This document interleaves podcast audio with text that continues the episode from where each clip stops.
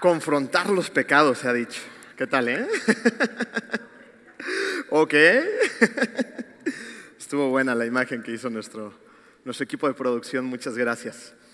Em, bueno, yo soy Emilio Brito, soy el pastor de jóvenes de esta iglesia. Como les decía hace ratito, vamos a estar cubriendo a Marco eh, durante un par de semanas y vamos a empezar con esta nueva serie que tenemos la ilusión, la fe y la esperanza que impacte nuestro corazón.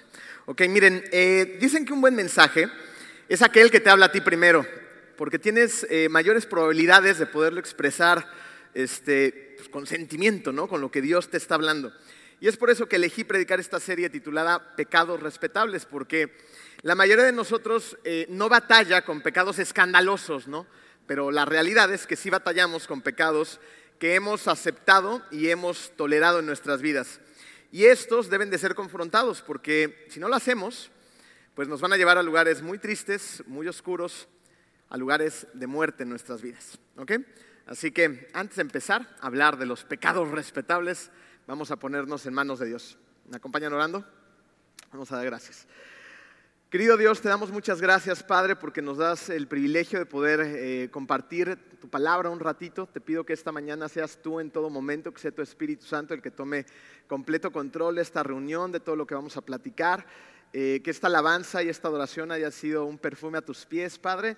Y, te pido, Señor, que sensibilices nuestros corazones. Eh, yo sé que a veces venimos distraídos, con el corazón endurecido, eh, que nos cuesta trabajo aceptar muchas cosas, pero tú nos conoces también, que nos dejaste una Biblia llena de tu dirección, de tu guía y has depositado en nosotros el Espíritu Santo para tomar acción en nuestras vidas. Te amamos mucho, Padre, en el hermoso nombre de tu Hijo Jesús. Y todos decimos, amén. Muy bien, em, la iglesia de Corinto nos va a ayudar a sentar las bases de este mensaje, ya que la iglesia de Corinto era un auténtico desastre. Pero antes de precisamente empezar a criticar a la iglesia de Corinto, hablando de pecados respetables, entendamos un poquito acerca de esta iglesia. Miren, eh, Corinto era un lugar sumamente pecaminoso en el imperio romano en los días de Pablo. Este lugar era de hecho tan pecaminoso que a Corinto le decían el bazar de la vanidad, ¿no? ¿Se acuerdan? Bueno, ya no son muy usuales estos bazares, son como estos mercados donde puedes ir a comprar un montón de cosas, compras muchas cosas innecesarias, ¿no? Y empiezas de alguna manera a alimentar ciertos placeres que se te van antojando, ¿no? Entonces, a Corinto le decían el bazar de la vanidad. Era una de las ciudades más florecientes eh, en la antigua Grecia, pues contaba con tres puertos y debido a esto tenían muchísimo comercio, había muchas culturas que rondaban por ahí y en ese lugar vivían judíos, gentiles, marineros y convictos, ¿no? Entonces era un cultivo perfecto para el pecado. Tanto era así que de hecho veneraban a la diosa del amor, a Afrodita. Y lo hacían de tal manera que le construyeron un gran templo donde había una cantidad muy importante de sacerdotisas. ¿A qué creen que se dedicaban estas sacerdotisas? Eran prostitutas. Así que la iglesia de Corinto la tenía verdaderamente difícil, pues estaba radicada en una ciudad donde eh, la ciudad se dedicaba a satisfacer la vanidad y el placer. Así que esta iglesia pues estaba en un lugar muy complicado donde el pecado era tolerado y aceptado. Y por lo tanto batallaban mucho como iglesia. Tenían serios problemas teológicos y morales Además, estaban divididos y al igual que los no creyentes, toleraban la inmoralidad. Y aquí viene la primera buena noticia. Que a pesar de todo esto, de que la iglesia estaba situada en un lugar muy complicado, que la iglesia estaba dividida, que era amoral, eh, eh, que tenían muchos problemas teológicos, a pesar de todo esto, cuando Pablo les manda una carta, les dice santos, que es su primer espacio en blanco. Les dice santos. Entonces, eso es una buena noticia para ellos y también para nosotros. Pero tenemos que empezar a entender qué es ser santo. Fíjense, la respuesta la encontramos en el significado de la misma palabra dentro de la Biblia.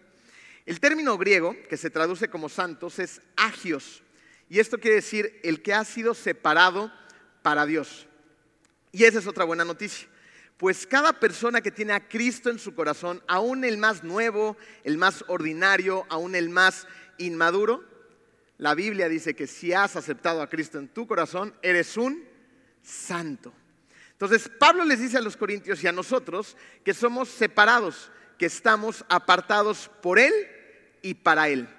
Pero esto no es de gratis, porque para que puedas separado, se pagó un alto precio por ti. Y esto lo encontramos precisamente en 1 Corintios 6, versículo 19. ¿Acaso no saben que su cuerpo es el templo del Espíritu Santo, quien está en ustedes y al que han recibido de parte de Dios? Ustedes no son sus propios dueños, fueron comprados por un precio. Fíjense, al ser comprados por un precio, fuimos separados. Hace unos meses eh, regresó de vacaciones uno de nuestros jóvenes que logró entrar al colegio militar. Era uno de sus sueños. Yo desde que lo conozco, que estaba bien chavito, tenía ilusión de entrar al colegio militar y, se fue preparando para, esta etapa de su vida, ¿no? Y, me contaba lo difícil que fue el proceso de selección y, lo puedo dividir, a como yo entendí, en dos diferentes etapas. La primera eh, fue cuando él tenía que pasar un montón de exámenes académicos, de salud y físicos. Entonces llegaron muchísimos jóvenes con sus documentos, con sus exámenes, y muchos en ese momento ya fueron separados, fueron apartados del resto. Y solamente pudieron pasar en esta primera fase unos cuantos, 700 exactamente. Estos 700 jovencitos lograron entrar al colegio militar. Y aquí la primera semana fue como la siguiente, segunda etapa de depuración, porque los empezaron a someter a unas disciplinas, pero durísimas. Eh, muchas horas de entrenamiento físico, muchas horas de estar parado, mal dormidos, mal comidos, los hacían correr muchísimo, cargando equipo. Bueno, para no hacerles el cuento largo, entraron 700. De esos, 100 se salieron la primera semana. La mitad, después de un año, fueron solamente los que quedaron. Hoy en día, solamente un puñado siguen ahí. Y esto me hace recordar la diferencia tan profunda que existe en la universidad eh, normal. Cuando yo entré a la universidad, eh, pues para nada había una extrema disciplina, ni, ni, hacían este tipo de cosas, sino todo lo contrario. La verdad es que éramos unos baquetones de lo peor. La pasamos en la church, en la socialité, en la cafetería, ¿no? La iglesia eh, era nueva en aquel entonces en Cancún, entonces aceptaban a todos, hasta a mí me aceptaron. Eh, y pues, todos nos la pasábamos a todo dar, ¿no? Este, cuando yo fui a presentar el examen de admisión, yo me tronaba los dedos, ¿no? Y aceptaban a todos. No voy a decir el nombre de la náhuac, perdón, el nombre de la universidad, porque en aquel entonces les digo, era nueva, entonces nos querían mantener cautivos, ¿no? Pero a diferencia de, ellos, pues en el ejército es otra historia totalmente diferente, porque eh, están separando a un grupo de jóvenes que necesitan demostrar que tienen verdadera vocación. Y el espíritu es que se queden los mejores. Eh, ¿Por qué hay una gran diferencia entre la academia militar y la universidad normal? Pues por esto mismo, porque solamente necesitan a los que tienen vocación y a lo mejor de lo mejor. Y los separan para que el día de mañana realicen tareas muy especiales. Fíjense, así como esos jóvenes han sido separados, también lo son las personas que deciden poner su fe en Jesús. Pero a diferencia del ejército que hace de todo para que desertes y solamente se queden los mejores, Dios solamente te pide que aceptes a Jesús y le abras tu corazón. Así es como toda persona que abraza la verdad de que Jesús es el Hijo de Dios que vivió, murió y resucitó, ha sido separado, apartado. Es así como somos santos. Piensen en esto. Esta iglesia, y no me refiero a las cuatro paredes donde estamos, sino me refiero al cuerpo de Cristo, al igual que los corintos, está llena de santos. Voltea a tu alrededor, ¿no? la persona con la que vienes o el que está atrás de ti, si tiene a Cristo en su corazón, es un santo, es una santa, aunque no lo parezca. ¿no? Pero son santos. Han sido separados de una vieja forma de vida pecaminosa por y para Dios. Y fíjense, el pasar de una vida en la cual el pecado era normal, en la cual lo abrazábamos, a pasar una vida que lucha de manera frontal en contra del pecado, es un cambio radical. Y debemos entender que esto no se reduce solamente al portarnos bien, ¿no? Los cristianos que solamente se portan bien, no. Los santos se distinguen de los demás, porque los verdaderos seguidores de Cristo no obedecen a los valores de este mundo. De hecho, los santos se rebelan. Son de esas personas que donde hay egoísmo, llevan todo lo contrario, practican la generosidad. Son de esas personas que donde ven violencia, aplican la paz. Es muy fácil donde hay violencia llegar y con más violencia, ¿no? Pero no, los santos hacen todo lo contrario. Donde hay temor, actúan con una confianza en Dios que llena de asombro a los demás. Y no para glorificarse a sí mismos, sino para darle la gloria y la honra a Dios. Hacen una diferencia profunda y radical en este mundo. Así lo describe Lucas. como un cambio de las tinieblas a la luz y del poder de Satanás al poder de Dios. Escuchen lo que dice Hechos 26, versículo 18. Para que les abras los ojos y se conviertan de las tinieblas a la qué? A la luz. Y del poder de Satanás, ¿a quién? A Dios. A fin de que por la fe en mí reciban el perdón de los pecados y la herencia entre los santificados. ¿No es inspirador esto?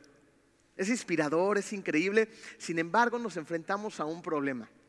Si como santos se nos han abierto ya los ojos y ahora podemos ver claramente lo que le desagrada y lo que le agrada a Dios, y podemos entender que ya no tiene poder sobre mi vida Satanás, sino Dios, entonces que alguien me explique por qué rayos sigo pecando.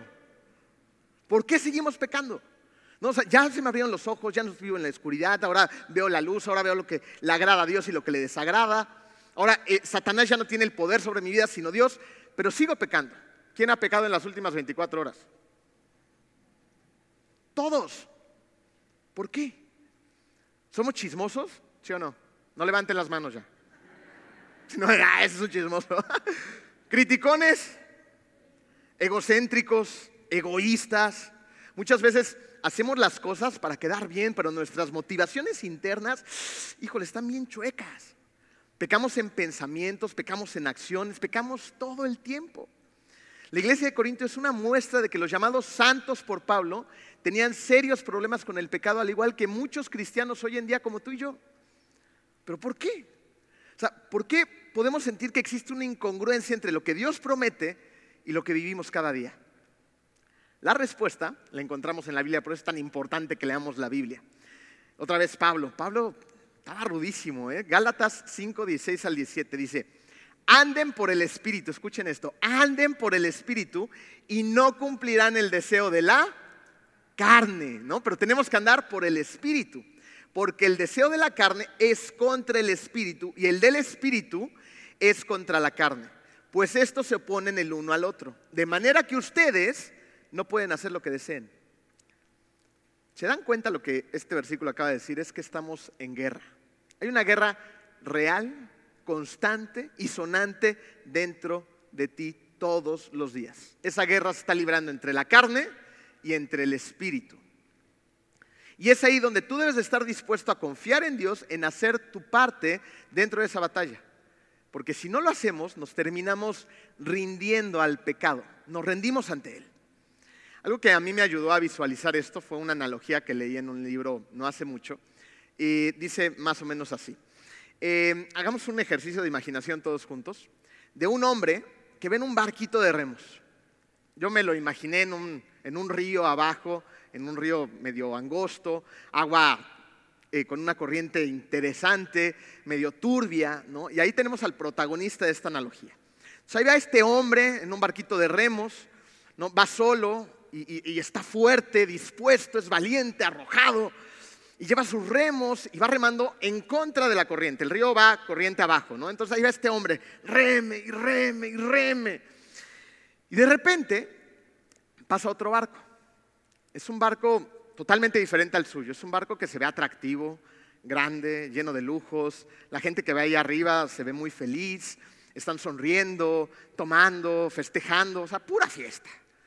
Entonces pasan al lado de, nuestro protagonista, de este hombre que va sufriendo, y se le quedan viendo, ¿no? Y, y, se juntan ahí en bolita y empiezan a reírse de él, a burlarse. Mira ese pobre. Nosotros bien padre, ¿no? Entonces ahí va el hombre y nos empieza a ver con ojos de envidia. y yo aquí sufriendo y ustedes allá y, yo contra la corriente. pero le sigue, ¿no? No, no, no se desanima todavía. Está luchando por avanzar. Pasa otro barco, exactamente la misma escena, diferentes personas, pura fiesta, y se le empieza a antojar, ¿no? Llega un momento en que nuestro protagonista, nuestro hombre, ya se empieza a cansar, se empieza a desanimar, se cansa y ya sin ánimo de remar, lo deja de hacer hasta que se detiene por completo. Pero de repente algo triste está sucediendo porque aunque su barco está orientado contra la corriente, río abajo, río arriba, perdón, logra avanzar todavía un poquito más debido a la inercia que llevaba de los remos. Pero ya sin el trabajo de este hombre, el barco aún sigue viendo hacia arriba, pero empieza a ser arrastrado río abajo. De repente pasa algo muy curioso porque llega otro barco, ¿no? Entonces ahí está el barquito viendo hacia arriba con este hombre cansado, desanimado, haciendo berrinche. Ya dejó los remos, los aventó, está enojado y ya va hacia atrás con la corriente. Entonces pasa otro barco al lado de él. Pero este barco no es igual a los primeros. Este barco no está viendo río abajo como los otros dos, sino está viendo río arriba. Pero también va lleno de personas que también se ven muy felices, muy contentas. Y lo invitan a subirse a su barco. Este hombre los ve y le llama la atención, ¿no? Dice, mi barco está viendo hacia allá, el de ellos también. ¿Por qué no? Este hombre ya ha perdido la inercia de los remos que llevaba y decide al fin rendirse por completo y subirse al barco que simplemente iba viendo hacia arriba. ¿Qué quiere decir toda esta analogía? Miren, el río representa al mundo. La barca de remos representa nuestro cuerpo que nos permite vivir en este mundo. El hombre que está en la barca es un hombre cristiano. Sus remos simbolizan la gracia, ese regalo que no nos merecemos. Y los otros barcos representan a diferentes grupos de gente que se han unido con algún propósito. Los que iban viendo punta abajo son personas que no son creyentes, que nunca han confiado en Dios y, y simplemente se burlan de los creyentes. Y se lo van pasando aparentemente muy bien. Pero el otro barco simboliza a cristianos, a otros cristianos que se han rendido. Su fortaleza física representa su fe pero está siendo influenciado por los demás. Con los remos de la gracia, este hombre tiene la capacidad de resistir la corriente y avanzar contracorriente hacia su propósito. Su propósito es el de hacer avanzar el reino de Dios. Cuando la gente llega y, te pregunta, es que no sé cuál es mi propósito en esta tierra, hacer avanzar el reino de Dios. Sin embargo, este hombre se ha rendido, pues llegó a creer que no tenía lo suficiente, que no podía, que estaba muy difícil y abandona su misión. Cuando este hombre ya ha dejado de remar, recuerden que el barco logró avanzar un poquito más por la inercia, ¿se acuerdan? Pero esta inercia fue de alguna manera algo que lo confundió, lo engañó. Él se relajó con la inercia. Como avanzó un poquito más, descuidó lo que venía haciendo antes. Descuidó una vida centrada en Jesús. Y evidentemente el barco se va a detener. Se detiene aunque sigue viendo hacia arriba, pero ahora va río abajo hasta alcanzar la velocidad de la corriente. Ahora este hombre se ve, habla y alaba como un cristiano, pero está siendo moldeado por los valores del mundo y ya no por los valores de Dios. Al final, el hombre se subió al otro barco, de cristianos como él. ¿eh? Este barco, acuérdense que también apuntaba hacia arriba, pero está lleno de vidas que no dan fruto. Y ahora van todos juntos con la corriente del mundo. Estos cristianos ya no se resisten a la forma del mundo. De hecho, es casi imposible ver las diferencias entre ellos y los que tienen a Cristo en su corazón. ¿Suena familiar? ¿Cuántas veces no somos reflejados en ese hombre que ve en la barca? Venimos los domingos, cantamos, alabamos, nos vemos similares de alguna manera salimos de aquí, llega la semana, vamos a una reunión, a otra, y nos vemos iguales a los demás. Nuestras vidas no dan fruto. Este hombre y sus nuevos amigos cristianos no estuvieron dispuestos a seguir en la batalla contra corriente, sino que se terminaron rindiendo al pecado del mundo. Primera de Juan 2, 16 al 17 dice, porque nada de lo que hay en el mundo, los malos deseos del cuerpo, la codicia de los ojos, la arrogancia de la vida, proviene del Padre, sino del mundo. El mundo se acaba con sus malos deseos, pero el que hace la voluntad de Dios, ¿qué dice al final? Permanece para siempre. El que hace la voluntad de Dios permanece para siempre. Otra buena noticia. Dios ya ganó esta guerra y nos ha llenado de su gracia, de su poder. Pero tenemos que hacer nuestra parte. Nuestra parte es hacer su voluntad. Y para ello necesitamos recordar que somos santos, que somos apartados. Necesitamos estar seguros de nuestra identidad. ¿Quiénes somos? Porque cuando sabemos quiénes somos, podemos hacer lo que hemos sido llamados a hacer. Una vez que Pablo les dice a los corintios que son santos, luego va a pasar prácticamente todo el resto de la carta de 1 Corintios diciéndoles que como ya son santos, ya se acordaron que son, que se tienen que comportar como tales. Vivan como lo que son, les dice constantemente Pablo. No podemos simplemente rendirnos y vivir como lo que no somos. Dejar nada más el barco viendo hacia arriba, contracorriente, pero dejarnos llevar río abajo. ¿Sabes una cosa? Cuando vives lo que eres, tu comportamiento refleja lo que eres. Si has aceptado a Jesús en tu corazón, eres santo, estás separado. Y eso conlleva una responsabilidad. La responsabilidad de vivir de esa manera todos los días de tu vida. Y es bien difícil. Miren, cuando, cuando Jenny y a mí nos invitaron a servir en jóvenes hace ya casi una década, Marco y Karina, de inmediato pensamos que íbamos a tener que hacer cambios en nuestra manera de vivir. Y honestamente esa fue una de las pruebas más difíciles de aceptar. ¿Saben por qué? Porque teníamos que dejar de hacer las cosas de la carne y tomar la decisión de meternos en una guerra. Pero ¿con qué necesidad? La, la, verdad, soy súper honesto, soy un pecador igual que ustedes. Nos la estábamos pasando re bien. Éramos novios, nos decíamos cristianos, veníamos a la iglesia de vez en cuando, muchas veces llegábamos bien trasnochados de la fiesta anterior, normal. Y, de repente hasta nos encontrábamos a los de la fiesta ahí en la iglesia. O sea, ¿con qué necesidad? Si en aquel entonces nos le estábamos pasando requete bien, bomba. O por lo menos eso creíamos. Satanás nos había hecho creer que podíamos ser cristianos de segunda ir a la iglesia de vez en cuando, dejar el barco viendo hacia arriba y cometer nuestros propios pecados respetables. Y fue un proceso, ¿eh? sigue el proceso en marcha. Pero no funciona así. Nuestra vida no puede contradecir nuestro llamado. Los santos no deben de vivir una vida indigna sobrellevando, administrando el pecado. Y uno de nuestros problemas es que no estamos conscientes de que somos santos ni de la responsabilidad de vivir como tales. Y debemos asumir esa responsabilidad. Debemos tomar los remos de la fe y hacer la voluntad de Dios remando contra corriente. Sin embargo, el no reconocer que somos santos y vivir de tal manera no es el único, no es el único problema en el que enfrentamos. Vamos al punto número dos en tu programa. El siguiente problema es la desaparición del pecado. Emilio, ¿qué acabas de decir? Sacrilegio, santo. Desaparición del pecado. ¿Qué rayos? Fíjense. Si es Lewis dijo por ahí de los 1950, estamos hablando de hace 70 años, ¿eh? que el obstáculo que más se encontraba era el total desconocimiento que tenían acerca del pecado quienes lo escuchaban. Decía, no tienen la mínima noción de lo que esto significa. 50 años después, en el 2000, un erudito en el Nuevo Testamento de apellido Carson evangelizaba muy fuerte dentro de las universidades.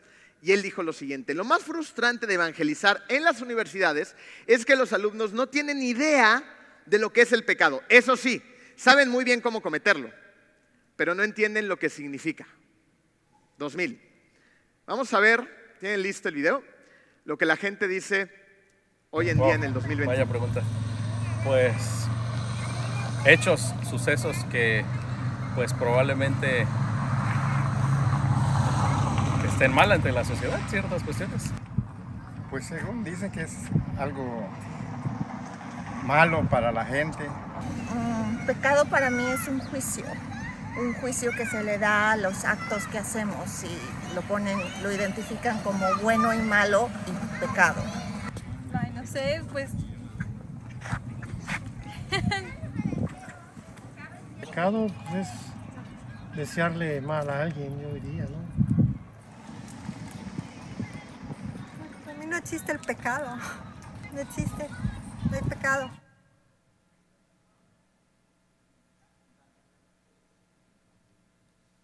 No existe el pecado. No existe. Qué grueso, ¿no? Estamos en problemas. Es un juicio, es lo que la gente dice. Ni idea. El pecado nos separa completamente de la presencia de Dios. El pecado es lo que nos tiene en este, como dice Marco, tiradero, en el mundo entero. Pero el pecado y todo lo que representa ha desaparecido de nuestra cultura. Podemos decir, bueno, pero esas cosas pasan fuera de la iglesia, ¿no? En la iglesia no. ¿Pero qué creen? Hubo una socióloga de apellido Witten, Marcia Witten, que se dio a la tarea de analizar 47 sermones acerca del hijo pródigo. ¿Se acuerdan de la historia del hijo pródigo? No, no se lo voy a contar todos, pero para los que no tienen mucha idea, fue este hijo que le pide la herencia por adelantado a su papá. Eh, se lleva la herencia y se la gasta pecando.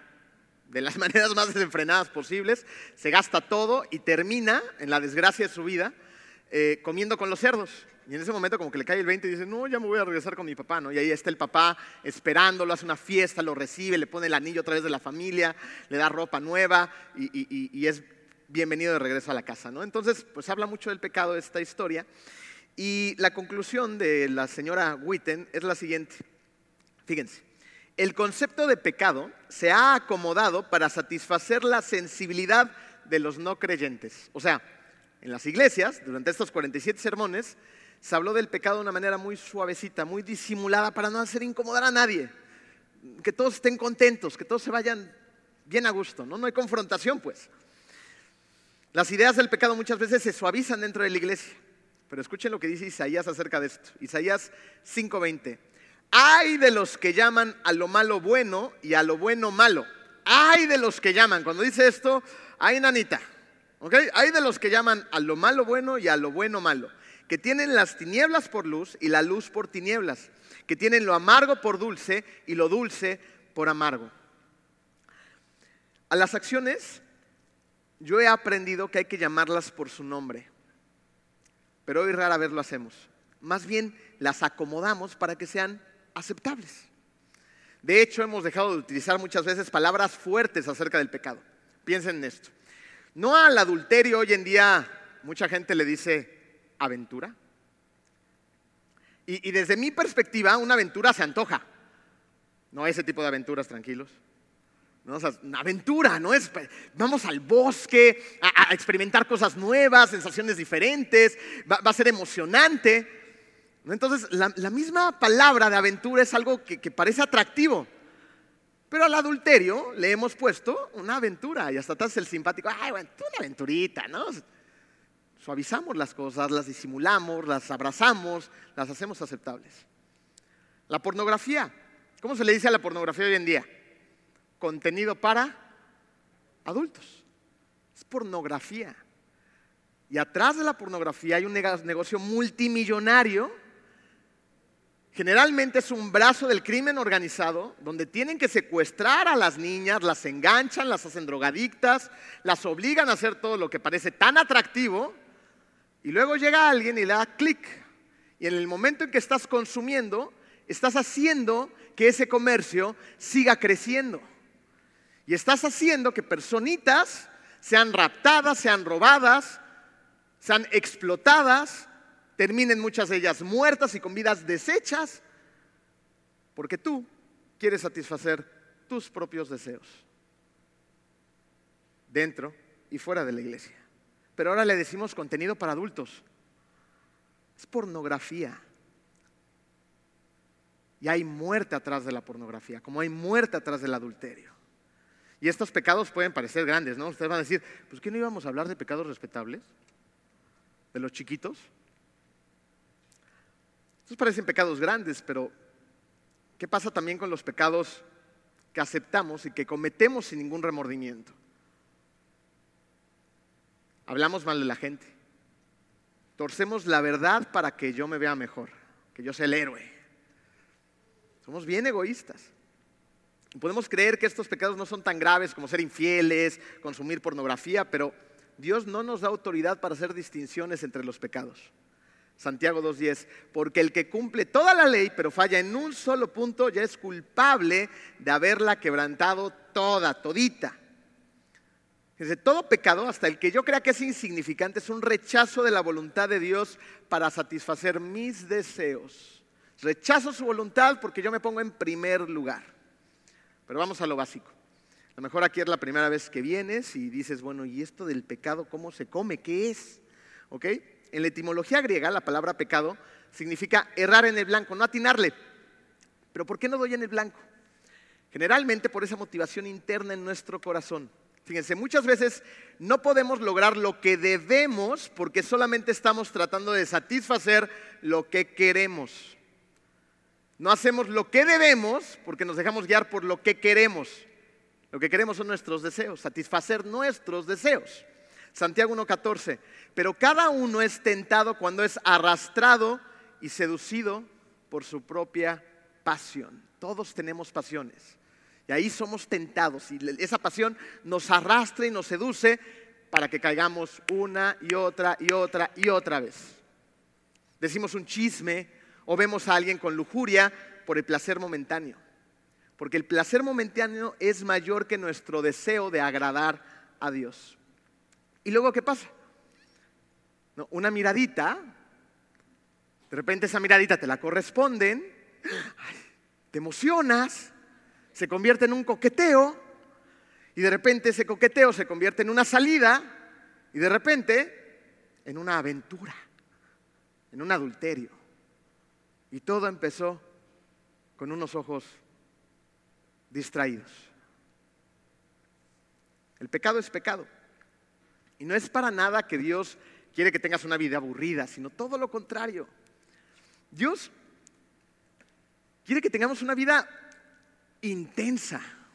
O sea, e, e, el ir en esa barquita, ir remando contra la corriente, ir haciendo lo que es correcto, ir contra los valores de este mundo, no es una vida intensa, es una vida complicadísima. La gente que dice, no, es que Dios es un aburrido y, me quiere tener aquí todo el tiempo nada más viendo cómo todos se divierten, e, es que no entienden lo que es el cristianismo. y cuando tienes la capacidad de voltear a ver la gente que está dando frutos gracias a que han puesto su fe en Cristo, se vuelve retador. Pero hay un costo que se tiene que pagar. La vida en Cristo está llena de retos, de peligros, es emocionante y es bien intensa. La vida con Cristo suma. La vida con Satanás resta.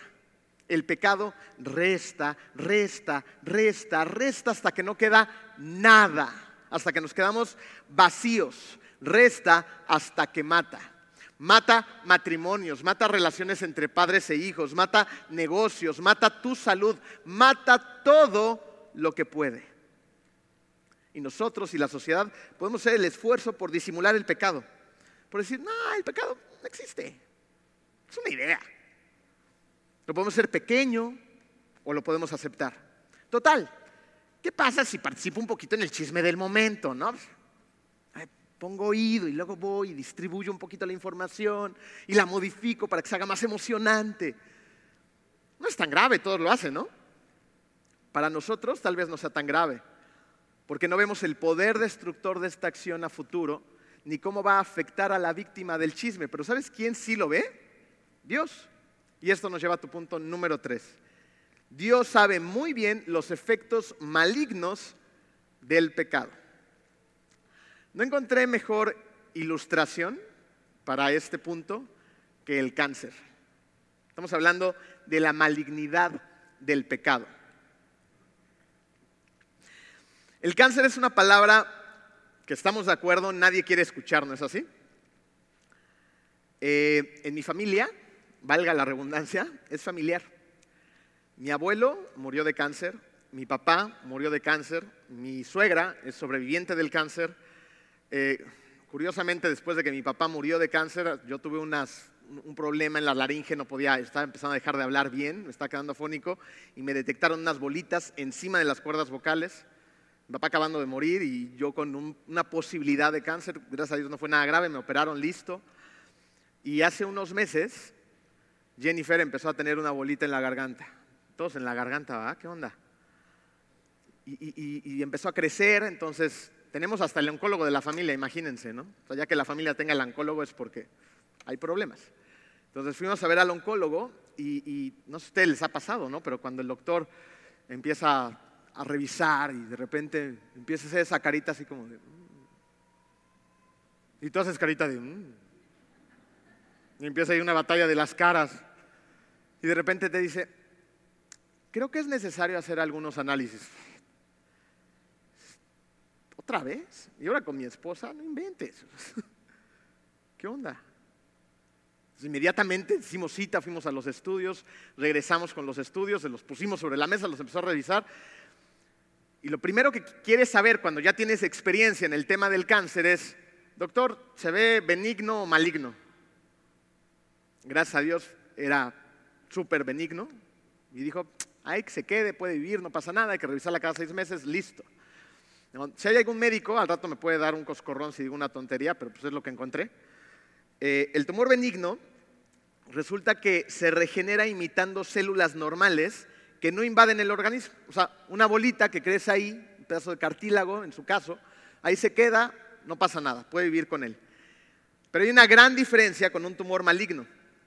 Un tumor maligno es la reproducción de células descontrolada y desordenada. O sea, empieza a crecer por todos lados de una manera rapidísima, sin ningún control, de manera desordenada, y, tiende a invadir todos los tejidos que se encuentren cerca de ese lugar. Y luego, si no es tratado a tiempo, ¿sabes qué hace el tumor maligno? Es, maligno. Se, se, involucra, se mete al torrente sanguíneo y empieza a viajar por todos lados y se va depositando donde tiene chance de sobrevivir. Y es así como ocurre la metástasis. Y la metástasis, todos sabemos a dónde nos lleva, a la muerte. Pues resulta que el pecado es una malignidad espiritual y moral. Si no se detecta y se deja crecer sin control, este puede entrar a nuestro interior y contaminar todas las áreas de mi vida, todas. Y con seguridad, tarde o temprano, va a provocar metástasis.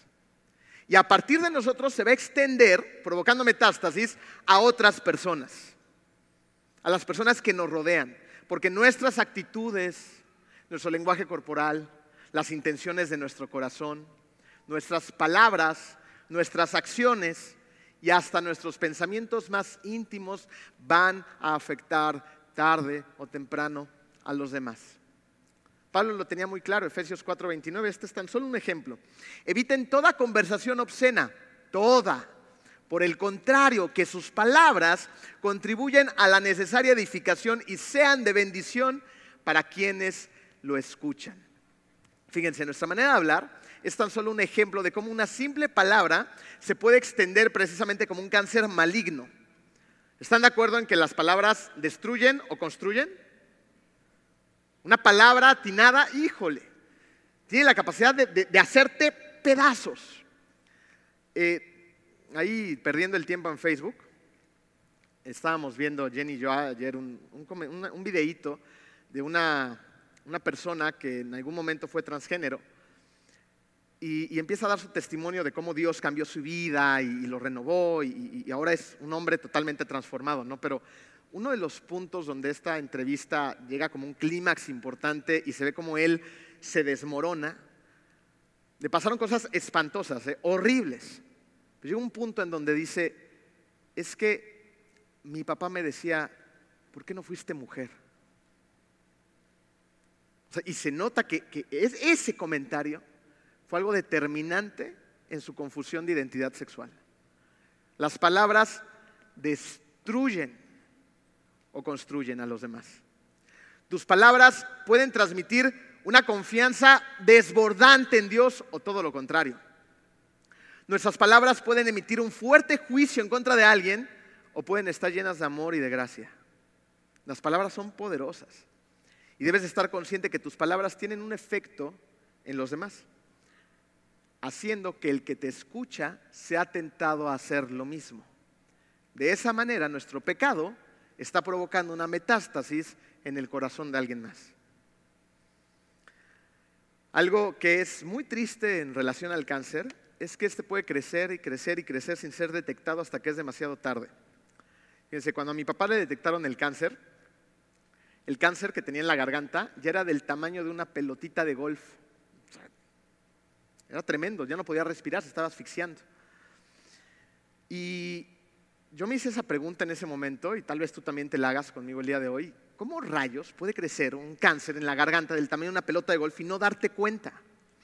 Mi papá en aquel entonces tenía tres médicos que supervisaban su salud. Tres. Y con los tres estuvo consultando acerca de sus síntomas y los tres médicos lo trataron de una forma diferente. Nadie se dio cuenta que era cáncer. ¿Por qué? Porque el cáncer nos engañó a todos. ¿Nos engañó? Justo de esa manera trabaja el pecado. Nos engaña. Nos engaña de tal manera que lo aceptamos. Y en algunas ocasiones de manera cínica y descarada y de manera constante lo invitamos a participar en nuestras vidas. Así es como muchas veces los pecados respetables entran de una manera tan sutil al hacernos pensar que no son tan malos o haciéndonos creer incluso que no son pecados o que el pecado no existe. De hecho, tenemos algunos pecados también manejados por nosotros mismos que los cometemos sin siquiera pensar en ellos porque vivimos en una negación inconsciente de nuestros pecados respetables. Y tan peligroso es tolerar los pecados respetables en nuestra vida espiritual como ignorar el cáncer que ha invadido nuestro cuerpo. El cáncer, en un momento, puede parecer inofensivo, una bolita por ahí, pero es cáncer. El pecado que parece inofensivo puede llevar a otro más grave y a otro más grave y a otro más grave. Y es así como muchos seguidores de Jesús un día remaban contracorriente, pero nos empezamos a rendir a ciertos pecados que aceptamos y toleramos. Seguimos con el barco apuntando hacia arriba, pero ya no se ve la diferencia entre las personas que no tienen a Jesús en su corazón y nosotros. Es por eso que debemos detectar esos pecados y hacerles frente. Me gustaría que el día de hoy, tú y yo, hiciéramos un compromiso. Es un compromiso en tu corazón, yo no me voy a enterar, pero creo que puede ser el comienzo a hacer cambios importantes en tu vida. Sé sincero contigo mismo, y yo creo que la mayoría ya lo tiene, y detecta un pecado, uno, uno con el que sepas que ahí está y que ha estado y estás batallando y sigues batallando con él, uno. A lo mejor es la ira, a lo mejor son esas palabras que se te salen de la boca y las empiezas a justificar, ¿no? Así soy, soy enojón, ya, así me conocen. ¿No conocen a gente que dice eso? Así soy. Gente que escupe lo que piensa. Pues yo, yo digo lo que pienso, ¿no? Hasta se enorgullecen de eso. Uno, la gula, la mentira, el orgullo, el egoísmo, el egocentrismo, la falta de contentamiento, algún vicio. Uno. ¿Por qué digo uno? Porque somos muy, eh, eh, eh, tendemos a querer hacer mucho, ¿no? Y, cuando escuchamos este tipo de cosas, decimos, ¡ay Dios, yo por el mundo, ni un pecado más! Y, tu problema es la gula como yo, ¿no? Y terminas en Dairy Queen con un litro de helado de Oreo. Chin, Dios, otra vez no pude. Uno, no muchos. ¿Ya lo tienes? ¿Ya lo identificaste? Sean sinceros, todos son pecadores. Si no es la mentira, ¿ok? no, yo no. Hay que trabajar en la mentira, ¿ok? Entonces, ese uno, hazle frente. Hoy, no mañana, hoy. Tú solo, de ninguna manera. Ya nos dimos cuenta que no podemos nosotros solos, ¿no? O sea, si no, ya lo hubiéramos cambiado. Entonces, ¿de quién necesitamos? De Dios. Y, Dios es tan maravilloso, y luego en esta serie vamos a hablar de eso muy puntualmente y con calma. Es tan grande, tan hermoso y amoroso con nosotros que no nos deja solos. O sea, fíjense, para empezar, Jesús estuvo en esta tierra y estuvo en un cuerpo humano como el tuyo y el mío. Imagínense, 40 días de ayuno. Yo hago uno y me quiero comer a mi esposa. 40 días de ayuno. ¿no? Y sufrió, el cuerpo sufrió. él sabe lo que estás enfrentando, lo sabe muy bien. Y, y es tan amoroso y te ama tanto que te dejó algo dentro de ti que se llama Espíritu Santo. Nosotros no podemos, dependemos completamente de sus fuerzas y dependemos hoy completamente del poder del Espíritu Santo para vencer a esos pecados. Así es como vas a tomar los remos de la fe, vas a ir a Jesús el día de hoy y le vamos a pedir que nos permita ser sinceros y ver esos pecados. Se los vamos a confesar, nos vamos a arrepentir, vamos a cambiar de dirección y es así como vamos a empezar a dejar de pecar.